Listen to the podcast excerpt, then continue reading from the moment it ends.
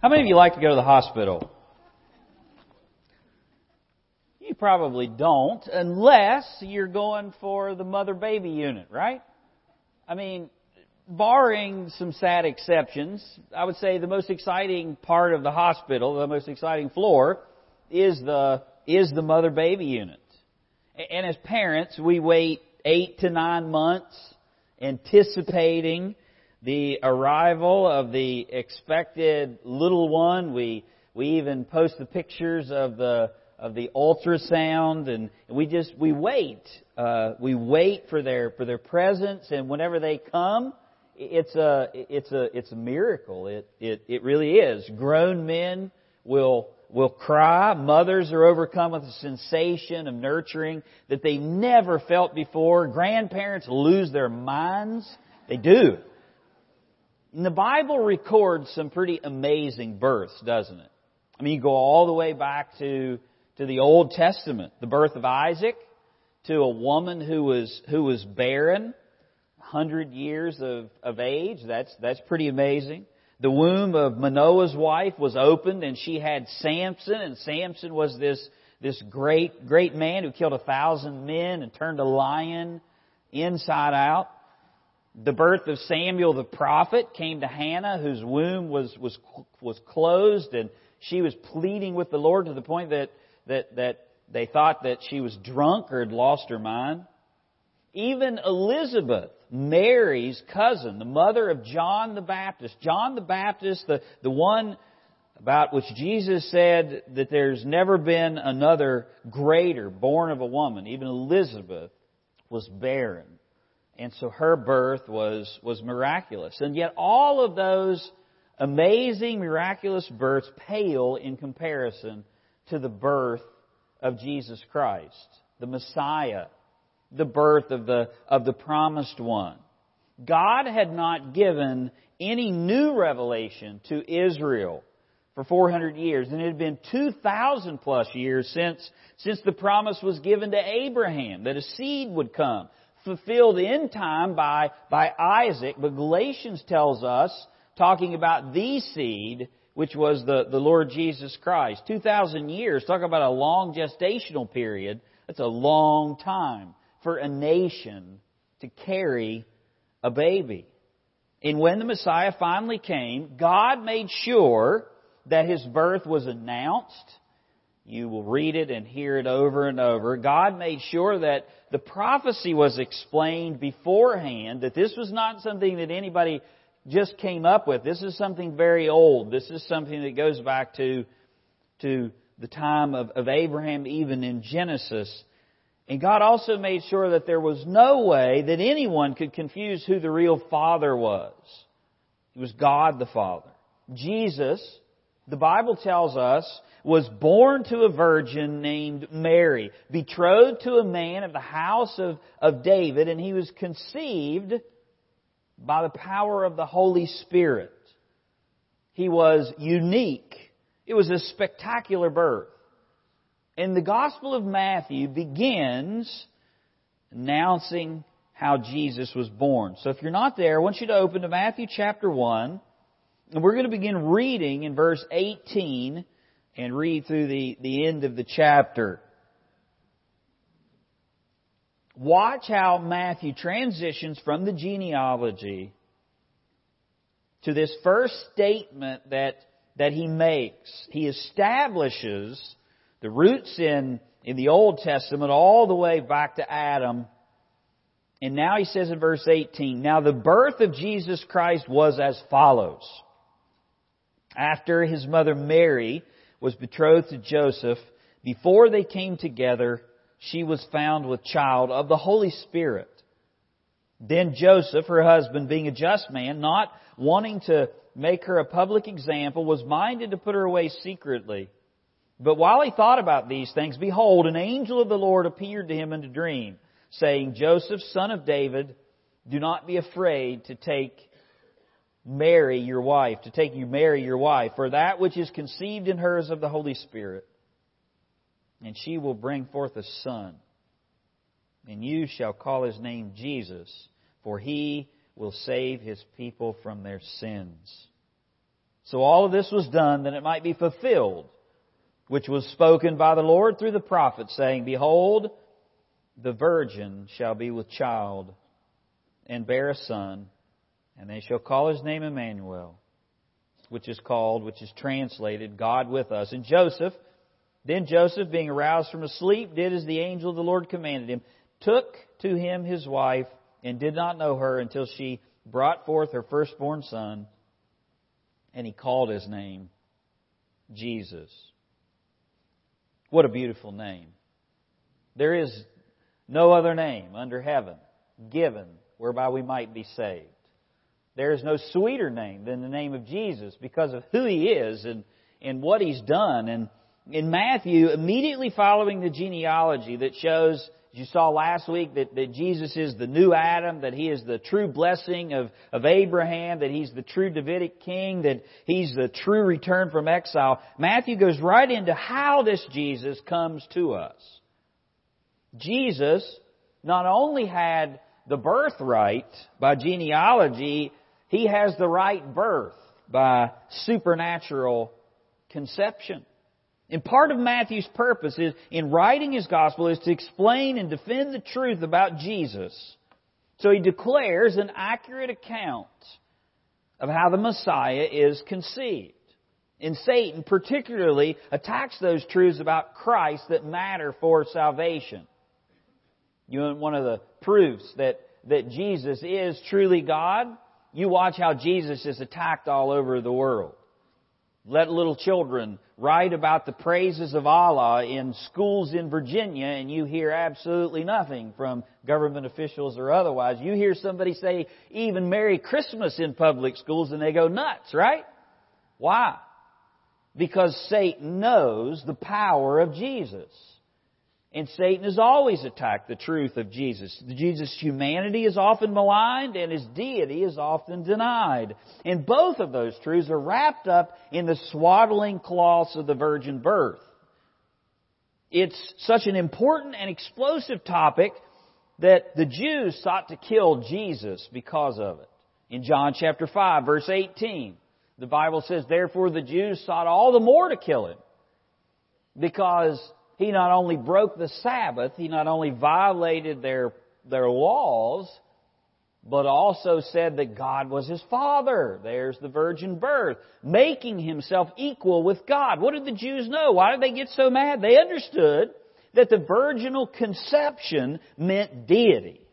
They understood what this meant that if Jesus was born exactly the way that Matthew declares here, then Jesus was God. He was the second person of the Trinity. And so Matthew carefully declares how Jesus was born. And I want to show you that this morning and also show you what that means for you and I today. In Matthew, verse 18, chapter 1, verse 18 through, through 25, it's the birth of the promised one. That's, that's the whole point that Matthew's trying to get across. And it's broken down very simply. There are three parts, not just because that's the way preachers like to preach. Three points as a poem, as you've heard. Literally, there are three sections here. His conception is announced in verse 18 through 21. You see that in verse 18. Now the birth of Jesus was as follows. That's an announcement. His conception was announced. God's prophecy is explained in verse 22 through 23. Look at verse 22. So all of this was done that it might be fulfilled, which was spoken by the Lord through the prophet. God's prophecy is explained. And then thirdly, Joseph's obedience is confirmed. Look at verse 24. Then Joseph, being aroused from sleep, did as the angel of the Lord commanded him. You see all those natural breaks in that, in that path or in that section of of Matthew. Let's look at the first one here. He says his conception is announced. Look at verse 18. This now the birth of Jesus was as follows is a is a statement. You, you should get the sense of like an official record. You can tell even the way that Matthew puts this. This is not a, a casual statement. He's not saying, oh, by the way, such and such happened. He's saying now the birth of Jesus was as follows. It's, it's declaratory. And it's declaratory because after 400 years, God is speaking afresh to his people. And he's announcing the Messiah's birth. And he's announcing a new era in Israel's history. The promised one is conceived. And that's what Matthew is saying. And this, this promised one comes in the midst of a normal life. It's announced by angels. And it's accomplished by God. That's everything that Matthew covers in this first point. It's amidst normal life. Look what he says in verse 18. Now the birth of Jesus Christ was as follows after his mother Mary was betrothed to Joseph. Can you think of how many times in the Bible this idea of marrying is used for things are happening uh, everyday events are happening. They're eating and drinking. In the days of Noah, they were eating and drinking. They were marrying and giving in marriage. And then the flood comes. In the book of Revelation, we'll see this same idea of eating and drinking and marrying. It just means ordinary life. Normal things were happening. This is normal Jewish life happening here. His mother Mary was betrothed to Joseph. Well, that's what kids did then. That's what teenagers did, just like they do today. They, they, the methods may have changed, but they're still finding ways to make little eyeballs at each other and getting the warm fuzzies and figuring out how to get close. Well, that had already taken place. Mary was betrothed to Joseph. And the first thing that Matthew tells us is this birth happened in some very common, very common circumstances. Mary and Joseph were just two ordinary Jewish teenagers living out their daily lives, and God called them to do an extraordinary work. Nazareth was a very small town, in a very uneventful place. And Mary and Joseph were very ordinary people. That's usually how God works.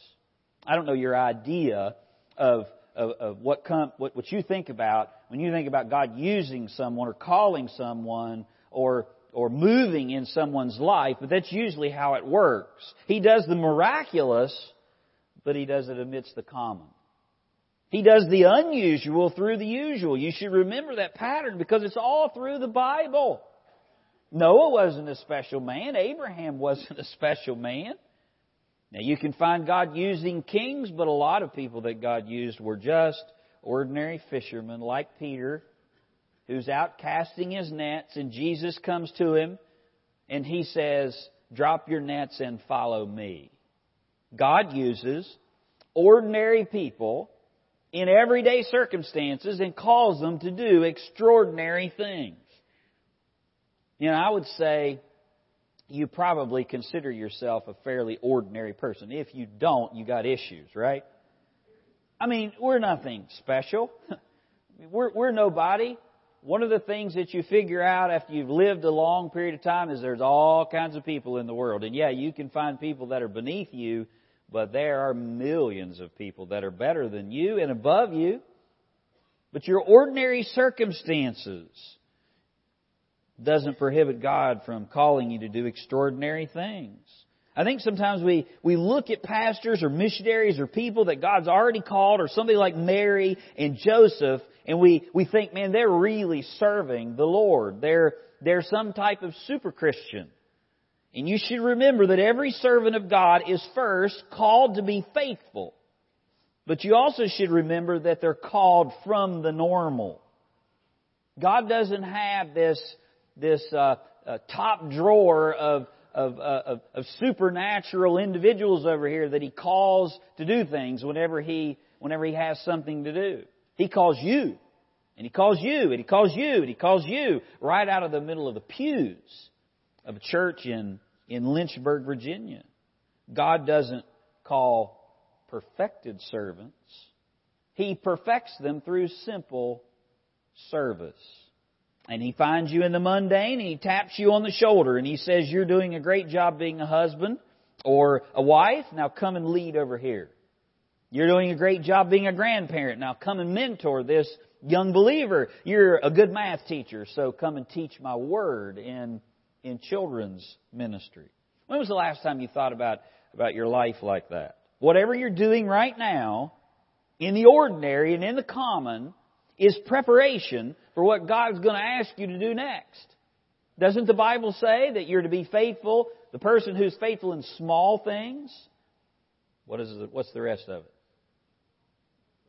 That's right. It's going to call you to do greater things. And when the time comes, you're doing faithful in the small things, being faithful in the small things, you usually have a choice to make.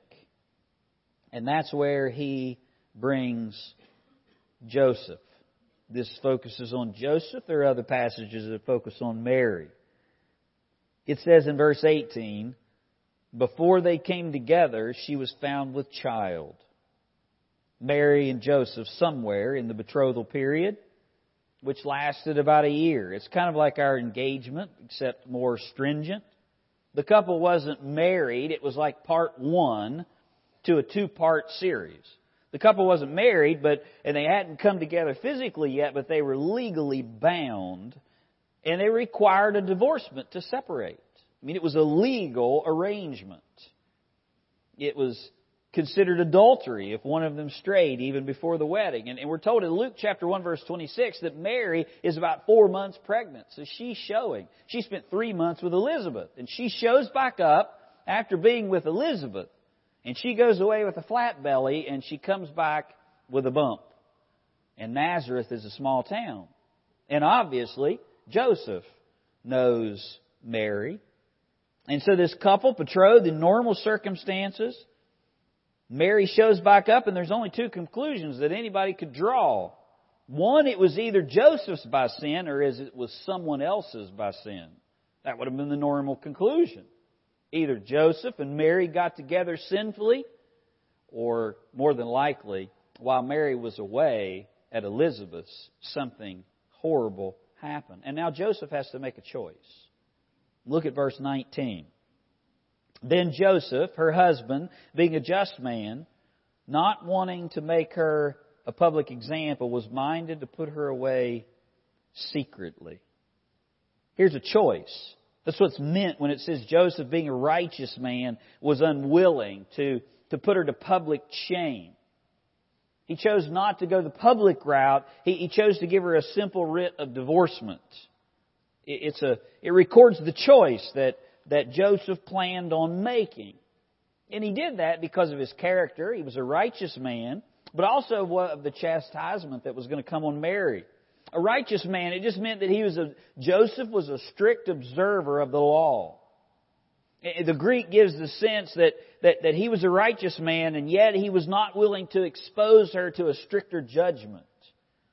Joseph didn't have a choice as a faithful Jew but to divorce an adulteress. And that's what Deuteronomy called him to do. What Joseph had the choice of doing was how he did it. He could either do it privately without fanfare, he could simply write her a writ of divorcement, or he could do it publicly in a community tribunal and drag her before everyone. That's what Deuteronomy 24:1 says.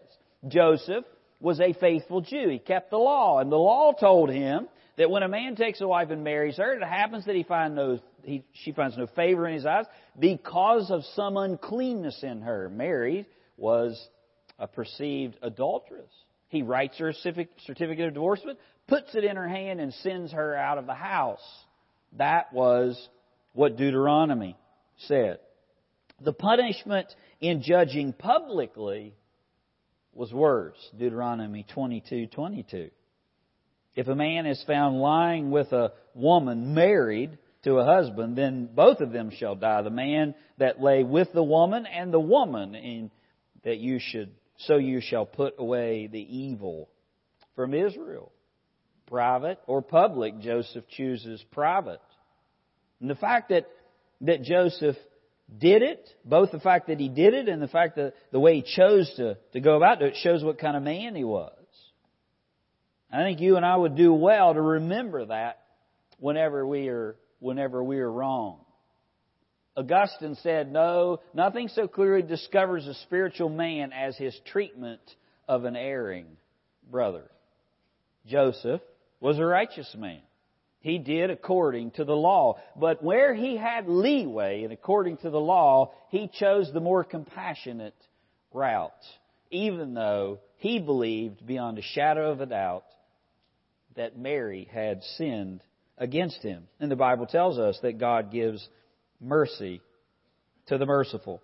So, God sends his angel to inform Joseph. The angel that comes is found in verse 20. Look at verse 20. Look at how this unfolds. But while he thought about these things, while he pondered these things, and I think a lot of times when we read passages in the Bible, it's just so compacted. I mean, we just, we read a long period of time and a lot of emotions in, in about 10 verses here. Imagine, if you will, Joseph sending Mary off to her cousin Mary, anticipating, preparing for the wedding. They're betrothed. This is his, this is his wife. This is his wife to be. And she comes back, and whenever he sees her, he realizes she's pregnant. And now he's beginning to wrestle in his heart. Can you imagine the emotions all wrapped up in this one, these four little words? But while he thought about these things, I guess that's more than four, but you get the point. While that's happening, the Lord doesn't keep him in suspense long. Behold, an angel of the Lord appeared to him in a dream. You get to see more of Joseph's heart here and his love for Mary. It wasn't an easy decision. He didn't just say, well, forget that adulteress. He's pondering in his heart, he's wrestling with what to do. No doubt he's, he's grieved.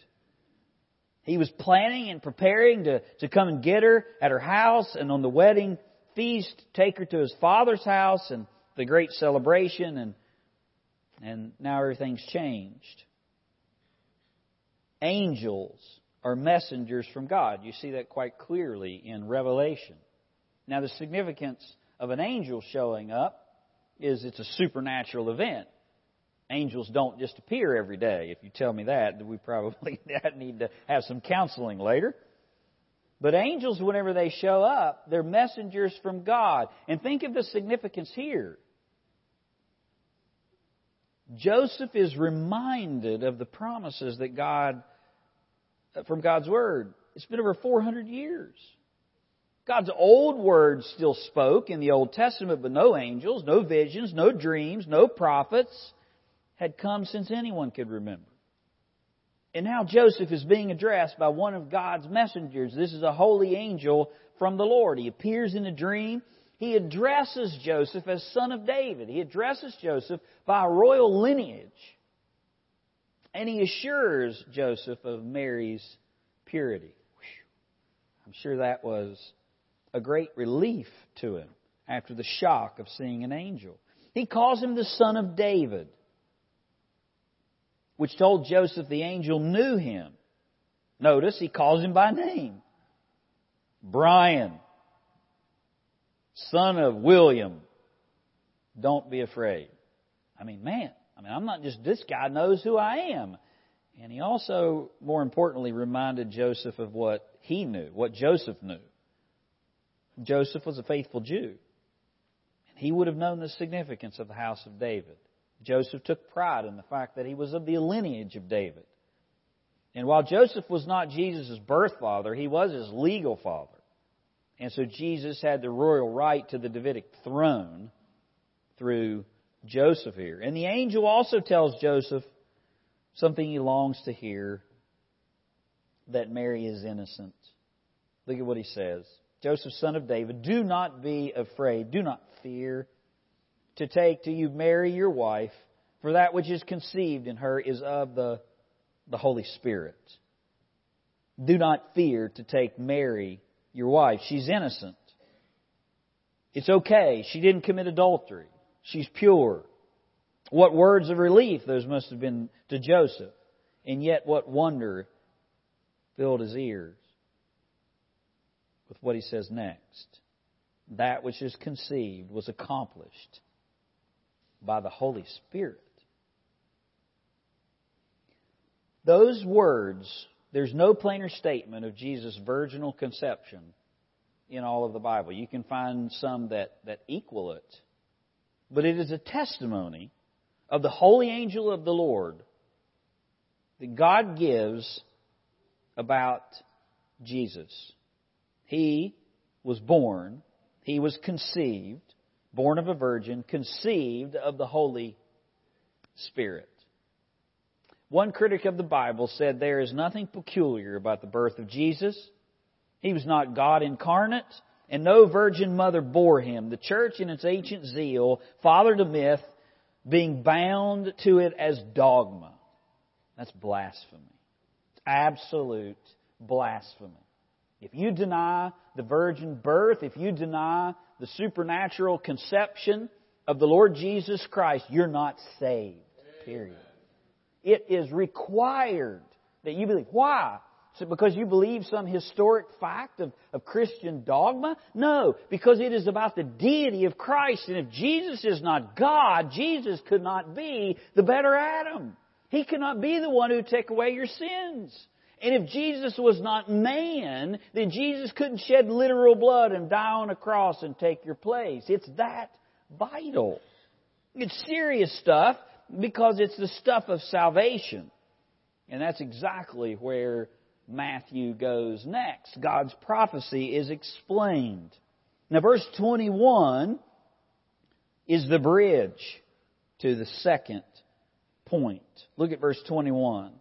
Not only will be conceived in her as of the Holy Spirit, she will bring forth a son, and you shall call his name Jesus. Why? For he will save his people from their sins.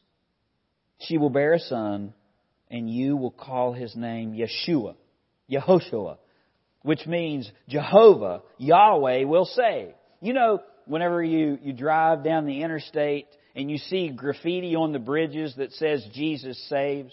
You know that? It's true, but they really only have to write is Jesus and save some paint. Because that's exactly what the word, the name Jesus means. Jesus saves. Yahweh saves. And the name was meant to be a symbol of, of hope. I don't know if, if you, if you did this whenever you named your child, but you probably picked the name you liked. Uh, you may have bought baby name books, or uh, you may have went back through your genealogy and found somebody that you admired or somebody in your in your family, and you named your child based upon that that relative because it it has it has roots, it has significance, it has significance, it has some meaning. And one of the things that we did for for our children, I can I, I have mine that my mother did did for me whatever the name of the child is, you get them a little plaque or, or you put you put what that name means on, on their wall. Brian means one of, of strength. I always liked that whenever I was a young teenager. My mother had that on my wall. Whenever Jewish men named their their children Joshua, they, they, they were doing that for a purpose. It was a symbol of hope. They were saying that, that Yahweh saves. They're looking forward to the, to the Lord's Messiah in, in hope. They named the child out of faith. It was like the Passover. It was like the feast. It was to point to the promise of, of God. It was pointing to the one true Joshua who would come. And, and the angel tells Joseph, He's here. His name declares what he does. Jesus will save his people from their sins. This one, born to Mary, wouldn't just testify of God's salvation that's coming, he would become God's salvation. What he does is wrapped up in the name Jesus. He will save his people from his, their sins. That's exactly what he does. Bishop J. Taylor said in old times, in the Old Testament, God was known by, by names of power and of nature and of majesty, but the name of mercy was reserved until now. Think about that. No sweeter name than the name of Jesus. Why is there no sweeter name than the name of Jesus? Because Jesus saved me from my sins. And He saved you from yours if you believe in Him. It's what He did. It's what He came to do. There's no sweeter words in the Bible. He'll save His people from their sins. A Christian Hindu was, was dying, obviously a Hindu man former, and his heathen comrades around him tried to, to comfort him by reading some of the pages of their theology. And, and he waved his hand as, as so much to say, I don't want to hear it. And then they called in a heathen priest and he said, if you only recite the, the Numtra, it will deliver you from hell. And he waved his hand as much to say, I don't want to hear that. And they said, call on, call on Juggernaut. And he shook his head as to say, I can't do that. And they thought perhaps he was too weary to speak, and they said, now, now if you can just say Juggernaut, think of that God. If you can't even say his name, just think of that, that God. And he shook his head again, as much to say, no, no, no. And then they bent down to his pillow and said, In, in what will you trust? His face lighted up with the very glories of celestial fear, cried out with his rallying, dying energies, Jesus! That's who I'll trust in. Who are you trusting in? Do you need someone to save you from your sins? The only one that can save you from your sins is Jesus. Look to Jesus. He's the one who can save you. Now, notice we're saved from our sins or their sins. Jesus, for he will save his people from their sins. Not Adam's sin, although Adam is our federal head, and when Adam fell, we fell in him. I can remember whenever, I think it was Bailey, it might have been Nathan, whenever they were little, we were reading the Bible. Just, just human logic reading about the sin of Adam and how that plunged the whole human race, he said, that's not fair. I wasn't there. Adam did that. Now I get this. And then you read the rest of Romans, and it says we sinned in the likeness of Adam, right? Adam sinned. Yes, he did. Put us in a very bad predicament, but can anybody in here look in their own heart and say, you haven't? even if you cease to do evil this very moment and had the ability never to sin again, which you don't, what are you going to do about the sins that you've already committed? Oh, I'm going to clean my life up. I'm going to straighten up. I'm going to start living right, right now. All that is in the past. From this point forward, I'm turning over a new leaf. What are you going to do about the sins that you've already committed? Somebody has to pay for those. You've got to stand in judgment before God for those sins. Who will pay for them? And the Bible tells us that we're guilty of one law, breaking one law, we're guilty before God, period. We need to be saved from our sin, past, present, and future, and the death of Jesus Christ is sufficient for all of it, right? Jesus paid it all. And so all to Him I owe. But look at verse 22. Matthew declares this is not just what He came to do, it's, it's, it's who He was. Notice what He says here in verse 22. So all of this was done that it might be fulfilled, which was spoken by the Lord through the prophet, saying, Behold, the virgin shall be with child, and shall bear a son, and they shall call his name Emmanuel. Two names of the Messiah here. Jesus, the one that Joseph and Mary are to give him because of what he will do, and then the prophecy fulfilled of, of who he is. One describing God's saving promise and the other describing God's enduring promise. All this took place to fulfill what the Lord had spoken. The new word from the Lord to Joseph was a fulfillment of the old word from the Lord. You should always remember this, this little maxim. If it's true, it's not new, and if it's new, it's probably not true, especially whenever it comes to the things of, of the Lord. The old message doesn't change in our culture. Your job is not to find new ways to witness to people, but to tell people the old, old story of Jesus and His love. That's God's message. And this passage is from Isaiah chapter 7 verse 14, where God reports to the wicked king Ahaz that he'll not forsake his people, even though Ahaz had forsaken his people, even though the people had forsaken God. And they turned to the Assyrians whenever they were, whenever they were being pressed by, by two kings that were coming against them. And Ahaz even refuses to listen to the Lord. He turned away from Yahweh. And Isaiah responds with an amazing messianic prophecy found in Isaiah chapter 7. You know it all too well. God will not forsake His people. He will be with them. He'll preserve them. And the sign of that promise will be Emmanuel. He'll come and He'll dwell among them. And 700 years later, God had not forsaken His people. There's still a remnant. There's still Israel. There's still a law. There's still temple, even though they were, they were exiled and overtaken. And the ultimate fulfillment of that promise is Jesus the Messiah. He would come. He'll save His people. That's anyone who looked to Him by faith. That's the promise to Abraham.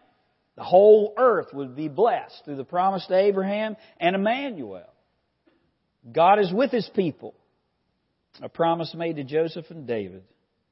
And they'll be part of the kingdom, which is no end. Jesus is the fulfillment of both of God's salvation and the promise of God's presence. And He's even with you today. If He saved you, He's with you. And if He saved you and He's with you, He's, you're called to serve Him. Did you know Matthew begins and ends in the same way? Here is the prophecy of Isaiah Behold, a virgin shall be with child and bear a son, and they shall call his name Emmanuel, which is translated God is with us. Did you know that Matthew begins and ends in the same way? Why does that matter? Presence. Look at Matthew 28, 19, and 20. We call the Great Commission passage. Look at how it ends. Go therefore and make disciples of all nations, baptizing them in the name of the Father, the Son, and the Holy Spirit, teaching them to observe all things that I've commanded you. And lo, I am Emmanuel. I am with you always, even to the end of the age, even to the coming kingdom. Here is that echo of presence. Our lives then are lived going for Him and telling others about our King. The King has come, and if, the, if there's a kingdom coming, you can be part of it if Jesus saves you from your sins. And if He does, He'll preserve you, and His very presence will be with you until the day that the eternal kingdom dawns. Is that a message of hope or what? You can be saved from your sins, and God will be with you all the way up to the point that you enter into the eternal kingdom no matter what He calls you to do as an ordinary person to do extraordinary things. Now, watch how this whole thing ends with Joseph. Because it's exactly how we should respond to this passage today and this truth. Verse 24 Then Joseph, being aroused from asleep, did as the angel of the Lord commanded him. Joseph, he heard the word of the Lord. He believed the word of the Lord. And he obeyed the word of the Lord. You see that? He heard the word of the Lord. He believed the word of the Lord. How do we know he believed it? Because he obeyed it. What did he do? He took Mary as his wife. He kept Mary pure, and he called the baby Jesus. Exactly the three things that the angel on God's behalf told him to do. And that's exactly what Joseph did. And that's exactly how you and I are to respond to this truth of the salvation of Christ and the presence of Christ as we're waiting on the kingdom of Christ to come. How many Christmases have you lived through? How many times have you heard this passage? How many times have you been reminded about the Advent? Plenty, I would guess. Maybe a few years, maybe 50 years. The kingdom's not here yet. You still have work to do. And Jesus is with you all the way. He heard, he believed, he obeyed. It doesn't get any more basic than that, does it? Well, let me ask you are you doing that? Are you hearing the word of the Lord? He proclaims it three times a week right here at Timberlake Baptist Church. Are you hearing the word of the Lord? I'm not talking about are you reading your daily bread. I'm not talking about if you're having your quiet time. Are you sitting under the proclaimed word of the living God on a regular basis? Are you hearing the word of the Lord? God speaks, and He speaks through His word. And He's not going to send an angel to you in a dream. He sent me. Sorry about your luck. God sends forth His Word, and He expects you to hear it. Think about that. Here's His Word. He expects you to hear it. He's spoken it. He's given it to you. And Hebrews 11 says that we're on this side of the cross and the resurrection. We're surrounded by so great a cloud of witnesses like Mary and Joseph and like plenty others. He expects you to hear the word of the Lord. Are you hearing it? Are you believing what you hear? Very simple, basic truths, but are you doing it? Don't you say, oh yeah, yeah, I know that. I know this story. Are you obeying the story?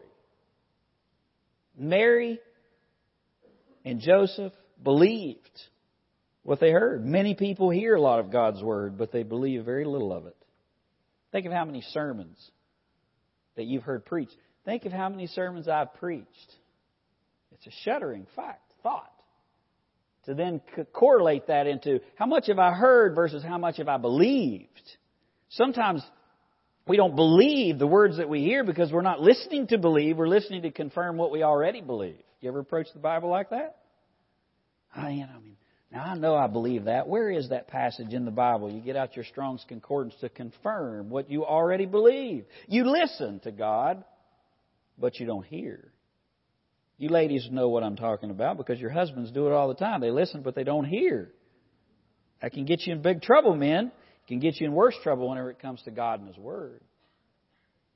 If you haven't learned anything new from the Lord for a while, you might want to check to see if you're really listening. Because God's Word is so simple that a little child can understand it, and it's so deep that the greatest egghead that ever lived on the planet can drown in a thimbleful of it. Listening is what we're to do. Because listening leads to believing, and believing believes to obeying. Are you obeying what you believe? You're not really believing until you do. Yeah, yeah, I believe that. Yeah, yeah, I believe that Jesus is the Son of God. Have you obeyed the command to be saved? Yeah, yeah, I believe if I'm going to go to heaven, the only way I'm going to go is Jesus. Have you bowed your knee to Jesus, confessed your sins, repented and turned and said, God, forgive me. I put my trust in you. Have you done that? Then you're not really believing. Do you believe that passage? Are you obeying that passage? You know the statement, the road to hell is paved with good intentions. Finish what you started. Obey. Give what you've promised. Pray for the one you intended. Serve in the way that you intended to serve. We've been saved from our sin by Jesus. And we have the promise that He is Emmanuel and His presence is with us. And so, because of that, we can go. We can go make disciples. We can bring them into the church. And we can edify them. We can build them up. We can train and we can send. His presence is for our service. So, what about it? Are you saved? Are you serving? Just like Joseph did. I'll end with this story. A Moravian missionary once went to the West Indies to preach to slaves. He found it impossible to carry out his design so long as that he bore to them the relation of a mere missionary. They were driven into the field very early in the morning and returned late at night with scarcely strength to roll themselves into their cabins and in no condition to be profited by instruction. They were savage toward all of the race and rank of their masters. They determined, he determined to reach the slaves by, by becoming a slave himself. He was sold that he might have the privilege of working by their side and preaching to them as he worked with them. Do you suppose the master could have touched the hearts of those miserable slaves as did the man who placed himself in their condition and went among them, lived as they lived, suffered as they suffered, toiled as they toiled, that he might carry the gospel to them? This missionary was but following the example of the Lord Jesus Christ, who took on him the nature of men, came among them, lived as we lived, that he might save them from their sins. Oh, if you know that, you rejoice. If you don't, you can. He loves you. He wants to save you. He wants to cleanse you from all unrighteousness. And what you need to do is hear the word of the Lord, believe the word of the Lord, and obey the word of the Lord. Would you bow your heads?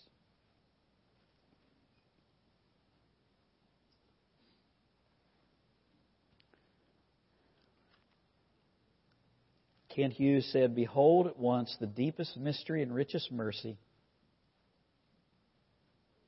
By the light of nature, we see the eternal as God above.